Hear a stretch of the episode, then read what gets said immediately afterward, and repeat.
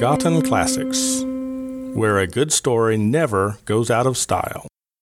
Hello, everyone. I'm Julie, and here we have episode 274 of Forgotten Classics, chapter 3 of Heidi's Alp. I must apologize. I have never had such a long hiatus. The holidays came up, and then a lot of other things. I got really busy at work. And then most recently, my mother had a heart attack, and so I wound up going to Florida, and then she was well and home from the hospital, and I was getting ready to come back. And then she had to go to the hospital again, so it was very exciting. I rode in the ambulance, etc. There is nothing as nerve wracking as trying to decide if you should call 911 or not. If it's not something super obvious, like the person fell down and is twitching you know, it's just something that's getting worse and worse and worse. So that was an exciting day. Anyway, that isn't necessarily germane to the podcast, except to explain why it has been months and months. And the worst thing is, right before the heart attack and I had to leave, I had this almost ready to go, except for a couple of things to edit and doing the beginning and the ending. So, guess what? I'm finally back and have caught up from being gone for two weeks at work. And so now we can proceed with Heidi's Alp a little bit more. I'm not going to do my usual thing. I feel lucky just to get this out here. I know I'm going to have to go back to Florida again in a couple of weeks, and so we may have some more long hiatuses. Or is that hiati? Someone will tell me, I feel sure. We're going to have some long spells in between, possibly. But we can talk more about that after. Let's get into the book. Long, long ago, in a land far, far away, well, no, a time far, far away. Last year, we were going to Denmark to track down more of Hans Christian Andersen with Christina Hardyment and her family. Let's get back into it. Dive in, and I'll meet you on the other side.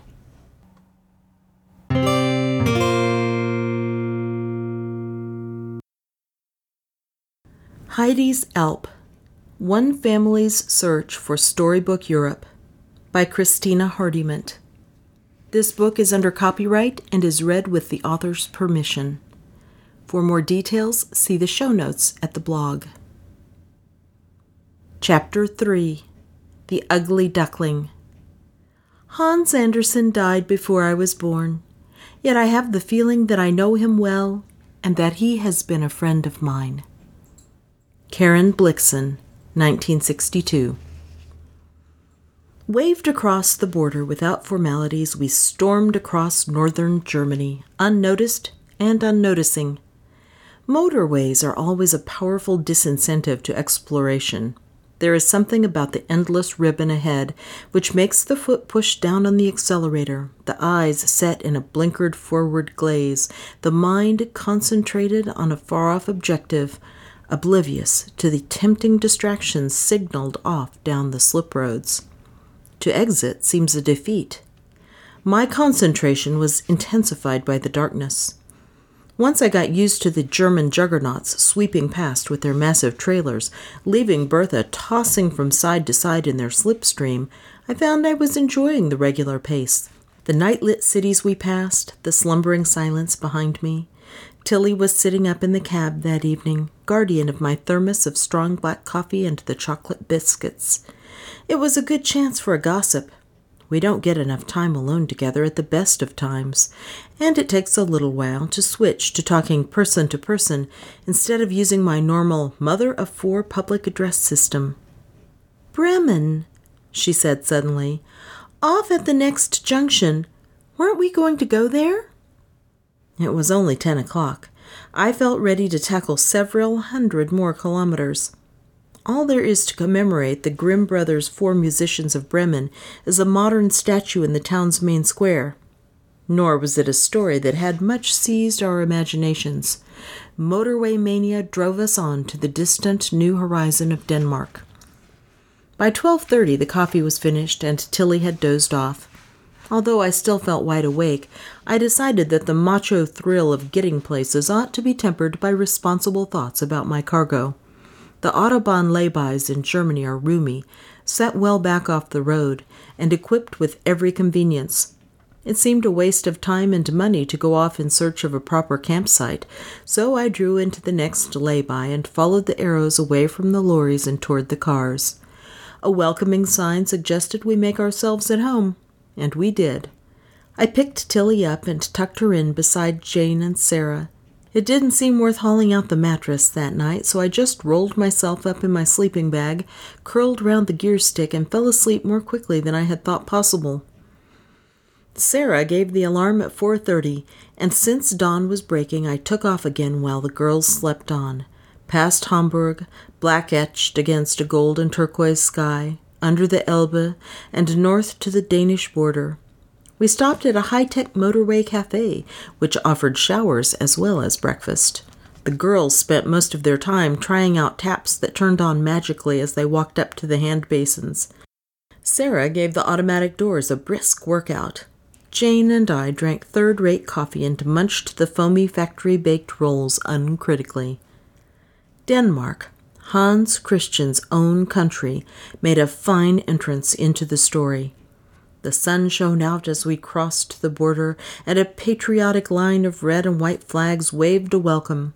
A lean tanned Dane looked into the van and gave the girls a blue eyed smile, a happy contrast to the Flemish indifference at Hook. Soon we were spotting other national differences. The road signs told us to forget the Dutch problem of slender legged roe deer scampering in front of our wheels. Instead, fully antlered stags would walk purposefully forward. School children, too, were clearly more dignified than in Holland. There they were drawn as racing pigtailed pell mell across the road. Here they would walk calmly, briefcases in hand. Perhaps this sedateness of approach was due to the very low traffic density. Denmark has only a third of Holland's population spread over a slightly larger country. Driving was getting easier. My left right reflexes had switched themselves over, and now being on the wrong side came naturally. I had realized that there were two ways to drive such vehicles as Bertha timidly, a large white rabbit at the mercy of motorway wolves and cut in city stoats, or with confident panache, using our size to discourage lesser vehicles from taking liberties. We had graduated to the second technique by now, and were careering along in fine style, the flower garland still looped raffishly across the bonnet. Given the long, straight Danish roads, the van could be nursed up to a thrilling speed, and with the wind behind us, we occasionally touched sixty miles an hour. The children were already eagerly leafing through the Legoland brochures we had been sent in England. But Billund is 120 kilometers or so from the frontier, and we decided to investigate the coast on the way. This was the best weather so far. There might even be the chance of a sail. We turned east off the E3 motorway at Haderslev because the map showed a promising looking little island close to the coast. The Danes are a seafaring nation, their country a pattern of islands, nearly 500 in all, and I wanted to extend the children's vision of Denmark beyond pastries and bacon. We found ourselves driving through lush, rolling farmland. The houses were longer and lower than the humpbacked Dutch barns, with rows of windows flanking the front doors and thatched roofs, not unlike the halls in Norse sagas. They were painted surprising colors terracotta, ochre, a rich green, with window frames dark in contrast. The gateway to the island of Aro was the port of Arosund. It boasted a small and smelly smoked fish factory, a tiny harbor mole curling round to a bright white lighthouse, and not much else. The ferry that crossed to the island every hour held only a dozen cars, and there was no competition for places. The gray bearded captain clearly a retired Viking, was surprised to see us. Were we sure we didn't think he was sailing for Funen, the much larger island to the east beyond Aro? That was more common for foreigners. Reassured that we were not lost, just exploring, He invited us up into his wheelhouse. It was a well varnished, brass trimmed eyrie with a proper helm to turn as well as a modern electric sounding device. The 15 minute voyage was not a taxing command, but we felt sure he presided over it with dignity. He picked Susie up and sat her high on the console so she could see every detail of our approach to Aro. Only 200 people lived there, he told us, even fewer in the winter. All it has are flat, fertile pastures, lakes running into the sea, and rambling farmhouses where the ugly duckling might have started life. I told him about our quest for fairy tales, and he nodded approvingly. You know of Andersen, then? Nowadays, every Dane is proud of him, the most famous writer our country has produced. Things weren't always like that, though. People used to make a lot of fun of him. They said he didn't write proper Danish. He was rather an embarrassment with his openness. All his feelings were on the outside. Most Danes are more hmm, hidden, less vulnerable, and I don't think they understood what he was trying to do very well. The captain picked Susie off his console and checked a reading, then popped her up again. But Andersen was more sophisticated than most of them, even though he came from a very poor home. That's why he never stayed in Denmark for long. He got more admiration abroad. Now, of course, we all think a lot of him, but it was a long time before he was as respected in his own country as he was in Germany, for example, or in your England. But now, I think he is only read by children in England and America. Now it is us in Denmark who take him more seriously. I knew he was quite right. Most of the sophisticated literary criticism now being done on Hans Andersen is in Danish or German. In England and America, he is Disney fodder, rarely read in respectable translations, although not to do so means we lose as much subtlety and wit as we would if we read Jane Austen in comic strip form. But I thought there was more to Andersen's traveling than escape from his unappreciative fellow countrymen. He traveled to furnish his mind with ideas, to become a citizen of the world instead of an accepted inmate of the Danish duck pond. He had the same virus of restlessness that drove John Steinbeck on across America, the same wanderlust that was sending us off on our travels, and his journeying was the essence of his art. It gave him the perspective and distance that makes his story so hauntingly international. We drove off the ferry and took the van as far across the island as we could, ending up on a sandy seashore edged with low grassy dunes. Within minutes, the girls had donned their swimsuits, grabbed towels, and rushed out to swim. Although the wind was bracing, and the sea recently melted ice, they were soon prancing in and out of the low breakers. All it needed to make my life perfect in Jane's and my eyes were a couple of sailboards. As if in answer to a matron's prayer, two vivid sails dipped and rose at the other side of the lake that almost met the sea just behind us. I dashed into the van and unearthed my wetsuit just to hint at our oneness with the windsurfing fraternity. Then we stationed ourselves casually on the shoreline. The sails came closer and closer, skimming across the water to where we were standing. A blond man and girl stepped off them, German visitors who spoke good English. They nodded in a friendly way, and we started the sort of sailing small talk common to all countries the epic carved jibes, the failed water starts, the benefits of battens and double concave hulls. Hmm, but that was all. The hoped for invitation to try out their boards never materialized. With a gay wave, they flitted away to continue their honeymoon. Oh, well, the boards had been bulbous beasts, probably pigs to turn and unreliable on a beat or so we decided later, like foxes sourly reflecting on grapes. At least the wetsuit made the Baltic waters almost bearable. Meanwhile, the girls had spread themselves out in fine style on their brightly striped towels, complete with Snoopy trimmed sunglasses to give a Miami air to the whole. I got out the camping table, some red and white folding chairs, a can of lager, and my typewriter, and began to record our impressions of Denmark so far.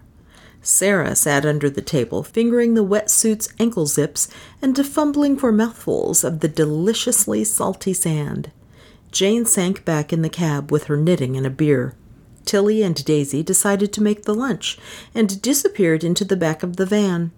A little later, they emerged with warmed up French sticks split in half and stuffed with pate, lettuce, hard boiled egg, cheese, and mayonnaise. Clearly, the continent was firing up their culinary imaginations. They would never have mixed up anything so radical at home. All was good humor until I took my plate into the van to wash it up.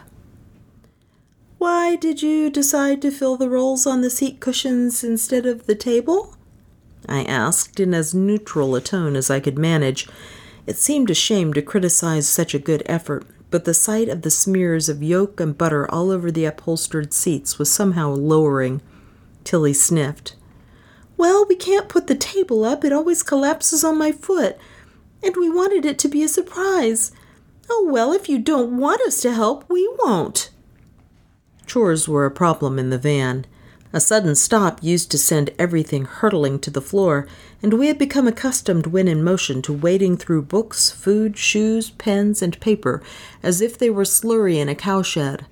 There wasn't enough space for more than one person to clear up at a time, so tasks like sweeping out the constantly crumb laden floor or washing up in the minute sink were impossible to do simultaneously.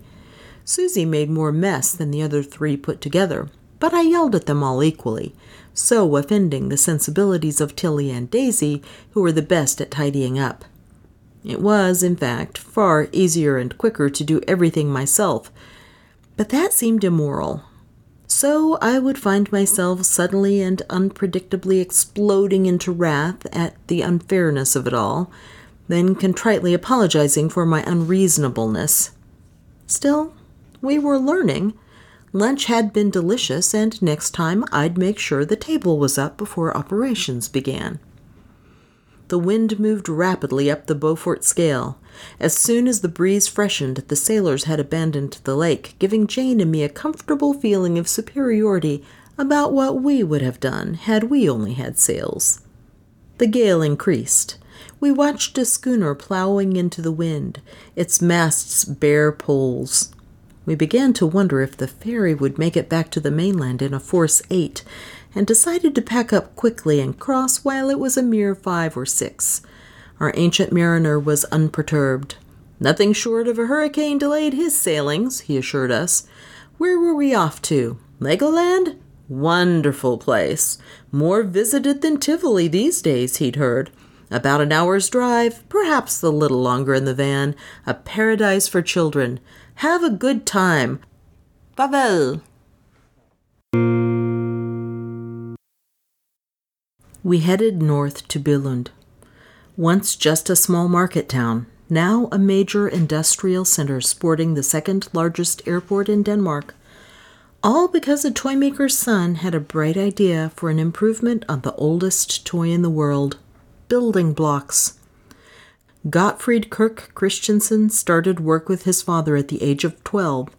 They made wooden toys until the 1940s, when they bought a plastic injection molding machine which made, among other things, automatic binding bricks.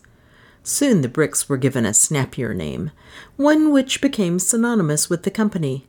Lego came from the Danish words leg godt, play well, in the later 1950s, the unique Lego stud and tube coupling system was patented, and their export markets have now spread all over the world. Legoland was originally intended as a static showplace home for the complex Lego constructions used in publicity campaigns, but it rapidly became a shrine for Lego freaks in its own right. Half a million people came to Denmark last year for the novelty of walking around in a true Toy Town world, a nursery come to life. Susie looked in awe at the red coated steward who ushered us in. His buttons are bits of yellow Lego. So are the door handles, Daisy pointed out. Giant Lego. The curtains in the reception office had the letters Legoland woven diagonally into the fabric. The ceiling of the special Legoland post office had lights shining through the tube couplings of black mega Lego blocks.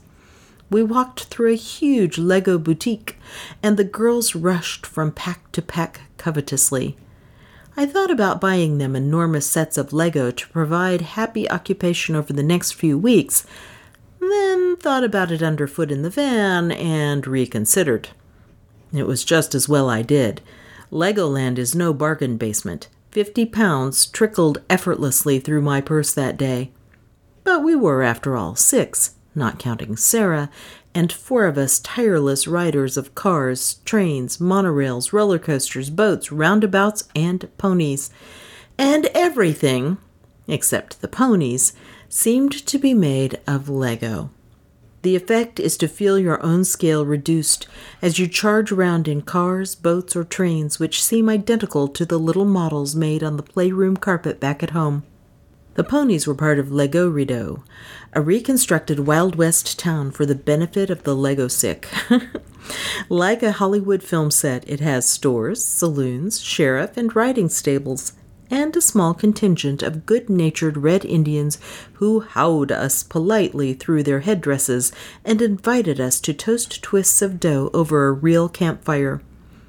Over all looms an enormous gray Lego model of the sculpted presidential heads of Mount Rushmore, the American Mount Olympus.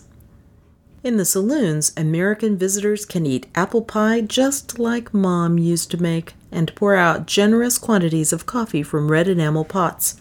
Though Ellie returned several times for a pony ride, on the whole, we avoided Legoredo as a distraction from the real point of it all quantities and quantities of Lego in every conceivable form. Lego World illustrates different styles of town life in minute detail. There are Lego dresses in the Amsterdam shop windows, Lego geisha girls in the shadow of a Lego pagoda, Lego ships nosing round a Lego Copenhagen harbor. According to the park brochure, a Norwegian schoolteacher from the Lofoten Islands was quite overcome when she recognized her hometown correctly reconstructed in every detail. That's the school I teach in, she exclaimed in disbelief.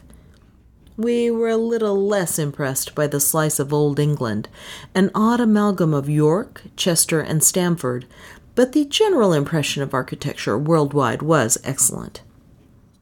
We could save a lot of time and money just by staying here, Jane suggested dryly. See the world on the spot. There's a good baby changing room at this campsite. The bright colors and cheerful shapes and faces of Legoland were keeping Sarah very contented, and she watched with absorbed interest as the girls swept past her in one bizarre vehicle after another. Children's traffic parks are as much a feature of Danish life as Dutch, and Legoland has a challengingly intricate layout with garages, traffic lights, level crossings, and hairpin bends. The girls were issued with Lego made Union Jacks to attach to the front of their Lego look electric cars and then set off to master driving on the right hand side of the road. The controller could hail them in the language of their flag through his loudspeaker if they drove through a red light or failed to make a hand signal in time. At one point, whistles blew, lights flashed, and the level crossing gates closed so that the Legoland Express, crowded by now with sightseers, could trundle through the scene. Poor Susie was exiled from this little paradise because she was two years too young. But she was comforted by the Duplo Dodgems next door, unpatrolled by policemen, where she could achieve breakneck speeds of up to four miles an hour. We lunched extravagantly in the Legoland restaurant, then digested it on the stately Duplo monorail that offered a bird's eye view of Duploville. At least Sarah, Jane, and I did. The girls preferred the insanely swirling speed of the Legocentric Caterpillar. By now jaded with Lego, Jane and I wandered into the toy museum to look at Titania's palace, the most incredible doll's house in the world. It was built by an Englishman, Sir Neville Wilkinson, for his daughter Gwendolen, because she believed in fairies. Even with twelve skilled cabinet makers to help him, it took twenty years to build. Did Gwendolen still believe in fairies as she turned thirty and took final possession? We doubted it somehow. This was a home for mannequins, not magic, although startlingly beautiful and complete down to the tiniest detail nursery friezes in the style of Aldin and Hassall, a mother of pearl paper knife on the inlaid Queen Anne secretaire, Legoland bought the palace at Christie's in 1978 and spent three years repairing and restoring it. But the contrast between the strict cubic structures that Lego dictates and the exquisite craftsmanship of Titania's palace was not altogether a happy case. I began to feel the limitations of Lego as a medium, the hard edges it puts on the imagination. Although the girls loved to recall their day in Legoland, like Duinrell, it remains a highlight of the trip. By five o'clock, they had had enough. We walked out through the Lego boutique, but there was no demand at all to buy Lego sets. Maybe future engineers are demoralized as well as impressed by the sophistication of the exhibits. What Ellie and Susie did spend 20 minutes pondering over was which of the doll's house miniatures on sale they would buy. In the end, they each bought the same an inch long chest bound in brass to hold the tiniest of treasures.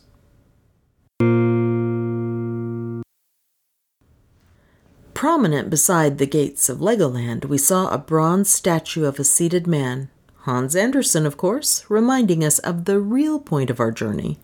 It was a copy of the very statue about which he wrote so indignantly in the last year of his life, the statue that he felt would show him as a poet for all ages, not just a teller of children's tales. In the end, Saabye did him justice. There isn't a child in sight. A cloak is slung around Andersen's shoulders. His face is long, bony, and ugly, with a large but gentle mouth and the hooded eyes of a visionary. He holds a book in one hand and raises the other in emphasis as he tells a story to an imaginary audience. That night we drove to his birthplace, Odense, now the second largest town in Denmark. We arrived too late to check into a campsite, so we parked discreetly in a back street for the night, then moved to the central car park beside the town hall for breakfast. As well as space to park, there was space to play. A scarlet painted castle with rocking horse steeds outside had been thoughtfully built there for the benefit of bored children. Jane and I bought hot, fresh bread for breakfast from a nearby baker then sipped coffee peacefully while the Bastille was being stormed outside the window. Our first visit was an undramatic one, a low eaved, one story house in Munkemøllestræde, now almost swamped by the modern buildings that run down to it from the town center. Most people bypass this small shrine, known to be Hans Andersen's childhood home, in favor of the better known museum on the other side of the town. When we rang the doorbell, a thin, elderly lady opened it and showed us into a narrow room, empty except for an upright iron stove at the back. Its bareness was disappointing at first, particularly as we had expected to find it unchanged from Andersen's own description of it in his autobiography.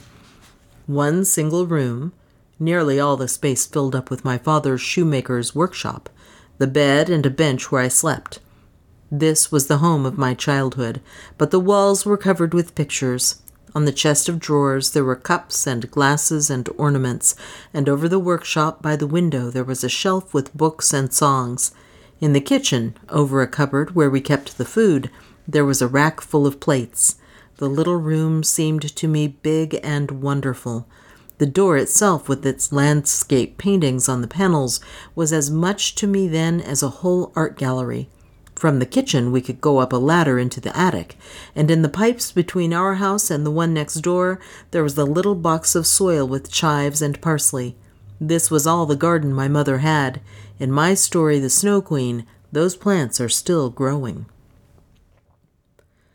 But our guide was inspired a conjurer of atmosphere, waving her hand to create a ghostly cobbler's last, a child's seat beside the stove, a weary mother sitting in the corner with a pile of darning on her knee.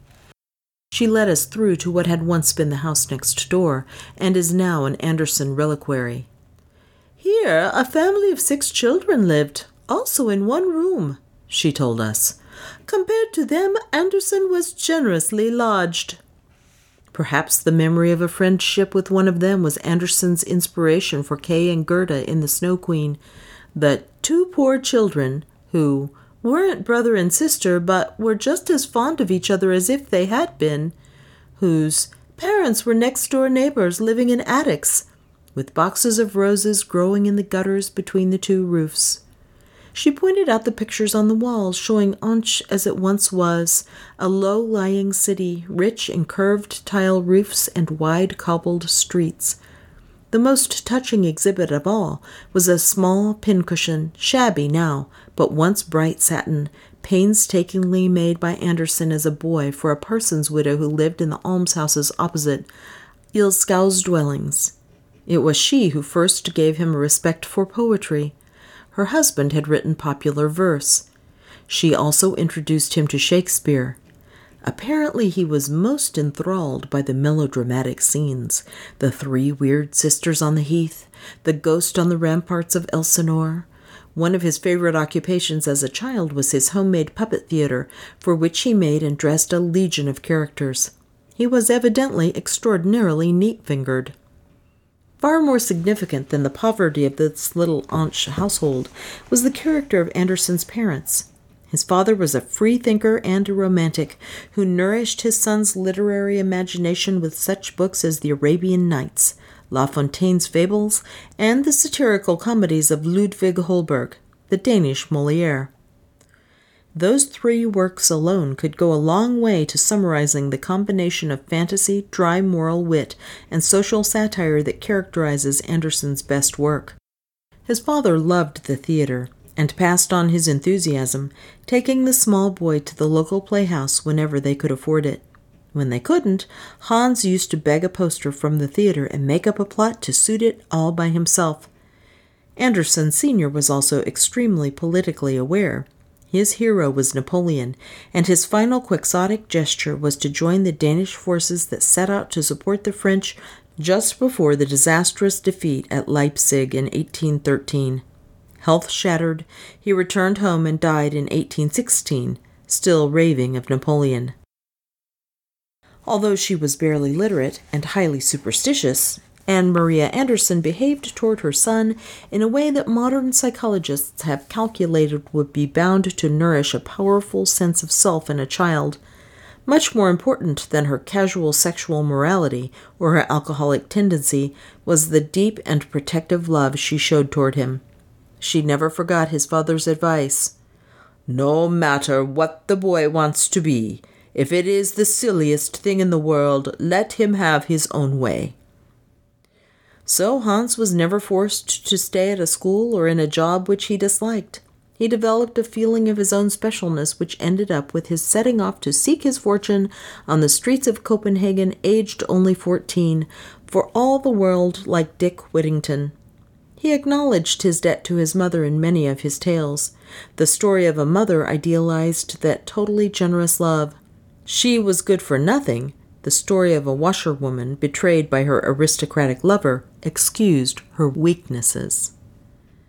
After Munkemøllestræde, we walked across the center of Anch to find the Andersen Hus, the well known museum devoted to Hans Andersen. Here he is supposed, though not guaranteed, to have been born on 2nd April 1805, and here are preserved the enormous quantities of letters, diaries, papers, and accumulated ephemera he left behind him. Wary after the Haarlem pumping station fiasco, I was prepared to compromise, to split the party between the excellent little playground in the main square and the museum itself. But there was no need to worry. The museum is beautifully planned built around a duck pond with a fine nesting house complete with wooden gangplank. In one large room, stuffed with hundreds of thousands of foreign language editions of Andersen's tales, and lined with illustrations for his stories in every imaginable style, visitors can sit down on a comfortable sofa, pick up a telephone, and hear a story read in their own language. Tilly tried hearing French and English versions of Thumbelina simultaneously. Sarah talked back into her receiver, delighted to find a captive audience. Andersen, it appears, never threw anything away, and the girls found the rich hoard of relics engrossing his school reports, the letters he illuminated with rough ink sketches, the train tickets and trivial receipts, hundreds of fan letters with exotic stamps, even a correspondence with Anna Maria Livingstone, daughter of the famous African explorer. Best of all were the sentimental mementos love letters, dried flowers, locks of hair, and the battered leather pouch containing a letter from his first love, which was found round his neck when he died.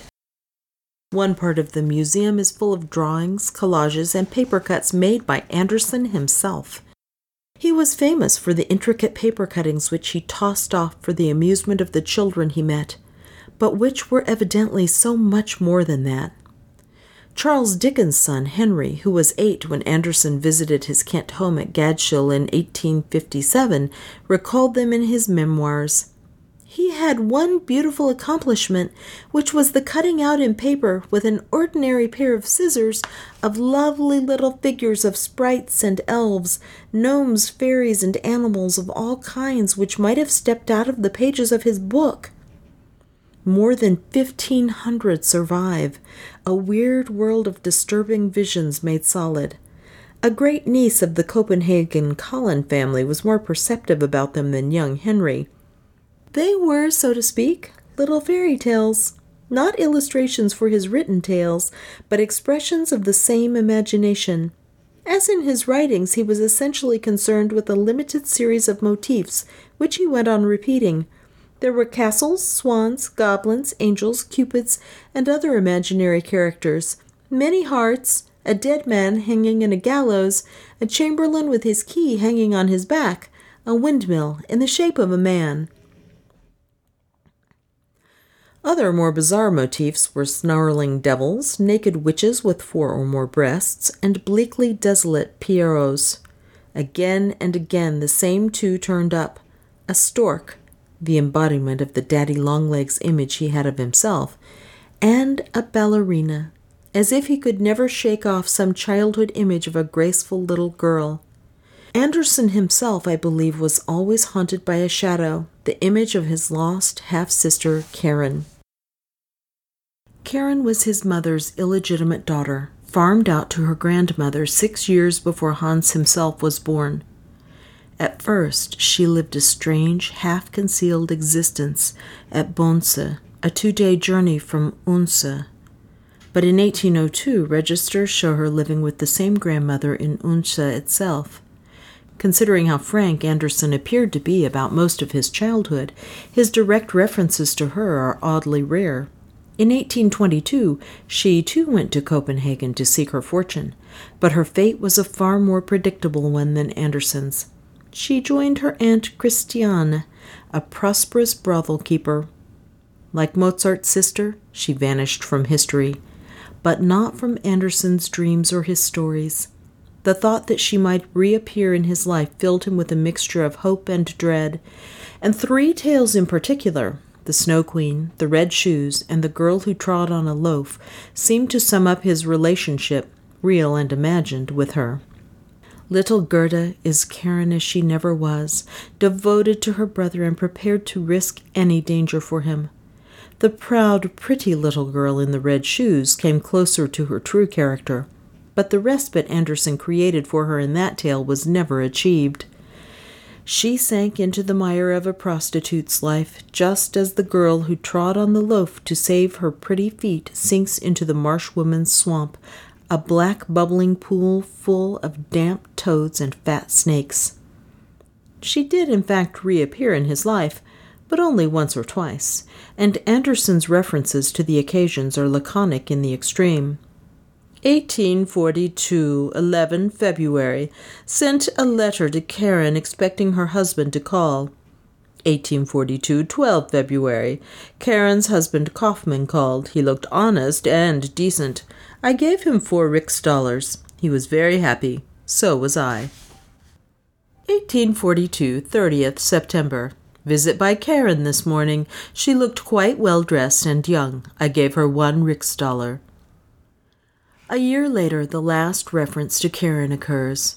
1843, 30th September. My sister announced herself at the porter's lodge.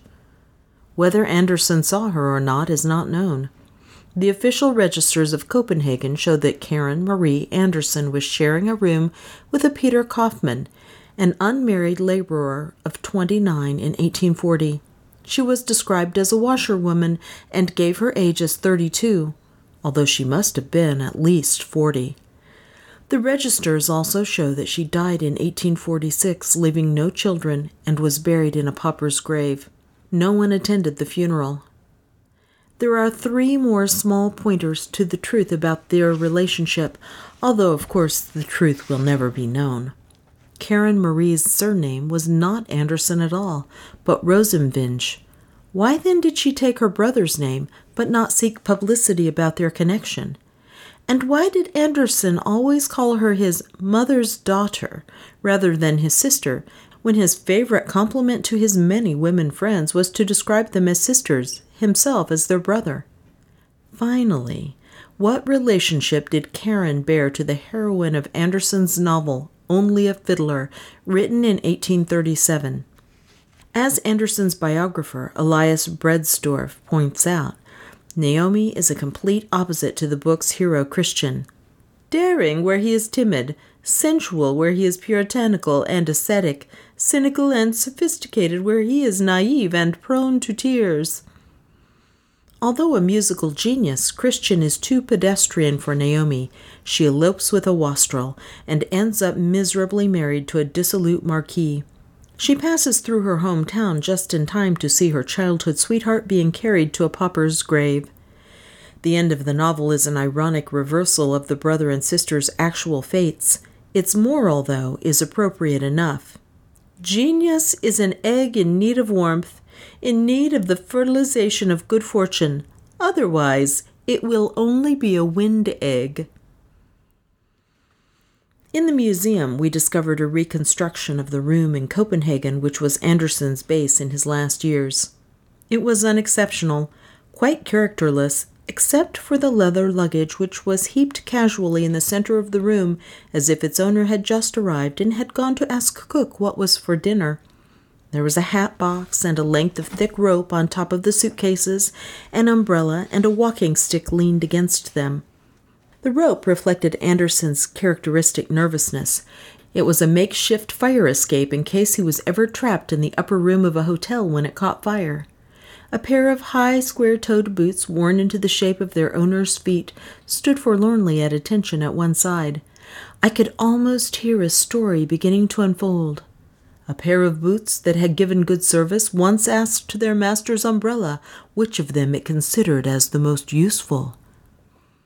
The luggage had all the personality that the room lacked, not surprisingly, since it, rather than any set of furniture, was Andersen's constant companion. To live is to travel, he once said. Then life takes on vitality. You do not feed on your own blood as the pelican, but on nature in all its greatness. The metaphor is an odd one, half Christian, half masochistic. It is clear that if he stayed in any one place too long, he was seized with self doubt. He traveled for distraction from some inner demon as much as for inspiration. For despite his profound confidence in his own genius, the legacy perhaps of his parents' faith in him, he was racked with self doubt. He evidently found his physical appearance loathsome, and one unkind contemporary nickname the Danes gave him was that of our beloved orangutan. Was he really as ugly as he feared? As a small boy, he claimed to have been pretty enough to be mistaken for a girl, so it must have been a traumatic experience to grow into a tall, gangling stork of a man, with a mouth like a toad and a nose that was not only prominent, but askew. In Picture Book Without Pictures, he draws himself as Punchinello, hideous to look at, but the inner man, the soul, ah, that was richly endowed. No one had deeper feelings or greater elasticity of mind than he. The theatre was his ideal world. If he had been slender and well made, he would have been the first tragedian on any stage. As it is, Punchinello loses his adored Columbine to the dashing Harlequin. It would have been far too comic in real life if Beauty and the Beast had joined hands. Perhaps this sense of beauty lost was what lay behind his constant search for admiration. He loved being photographed, and in his comment on one picture taken when he was 56, an age at which most people have become resigned to their appearance, he could still sound as excited over a flattering picture as the ugly duckling felt on seeing its swan image reflected in the water. I was completely surprised, amazed that the sunlight could make such a figure of beauty out of my face. I am incredibly flattered, and yet it is only photography. You shall see it will be the only portrait which my vanity will wish to be left for later generations. How many young ladies will say, Fancy him never marrying! But when, aged only fourteen, he left Odense for the golden city of Copenhagen in 1819, it was with none of these later doubts. He was out to make his fortune, and by sheer force of personality, as much as by evident talent, he did so.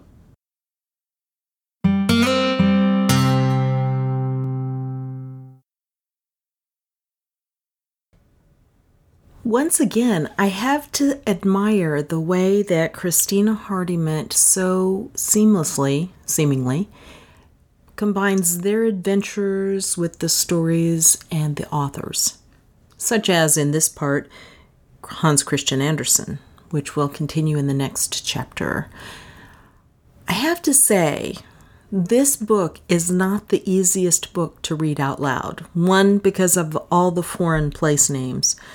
And that's, you know, just because I don't know how to say things in Danish and those sorts of languages. The other is because sometimes there are books which read beautifully when you're just reading to yourself and they are difficult to read out loud somehow.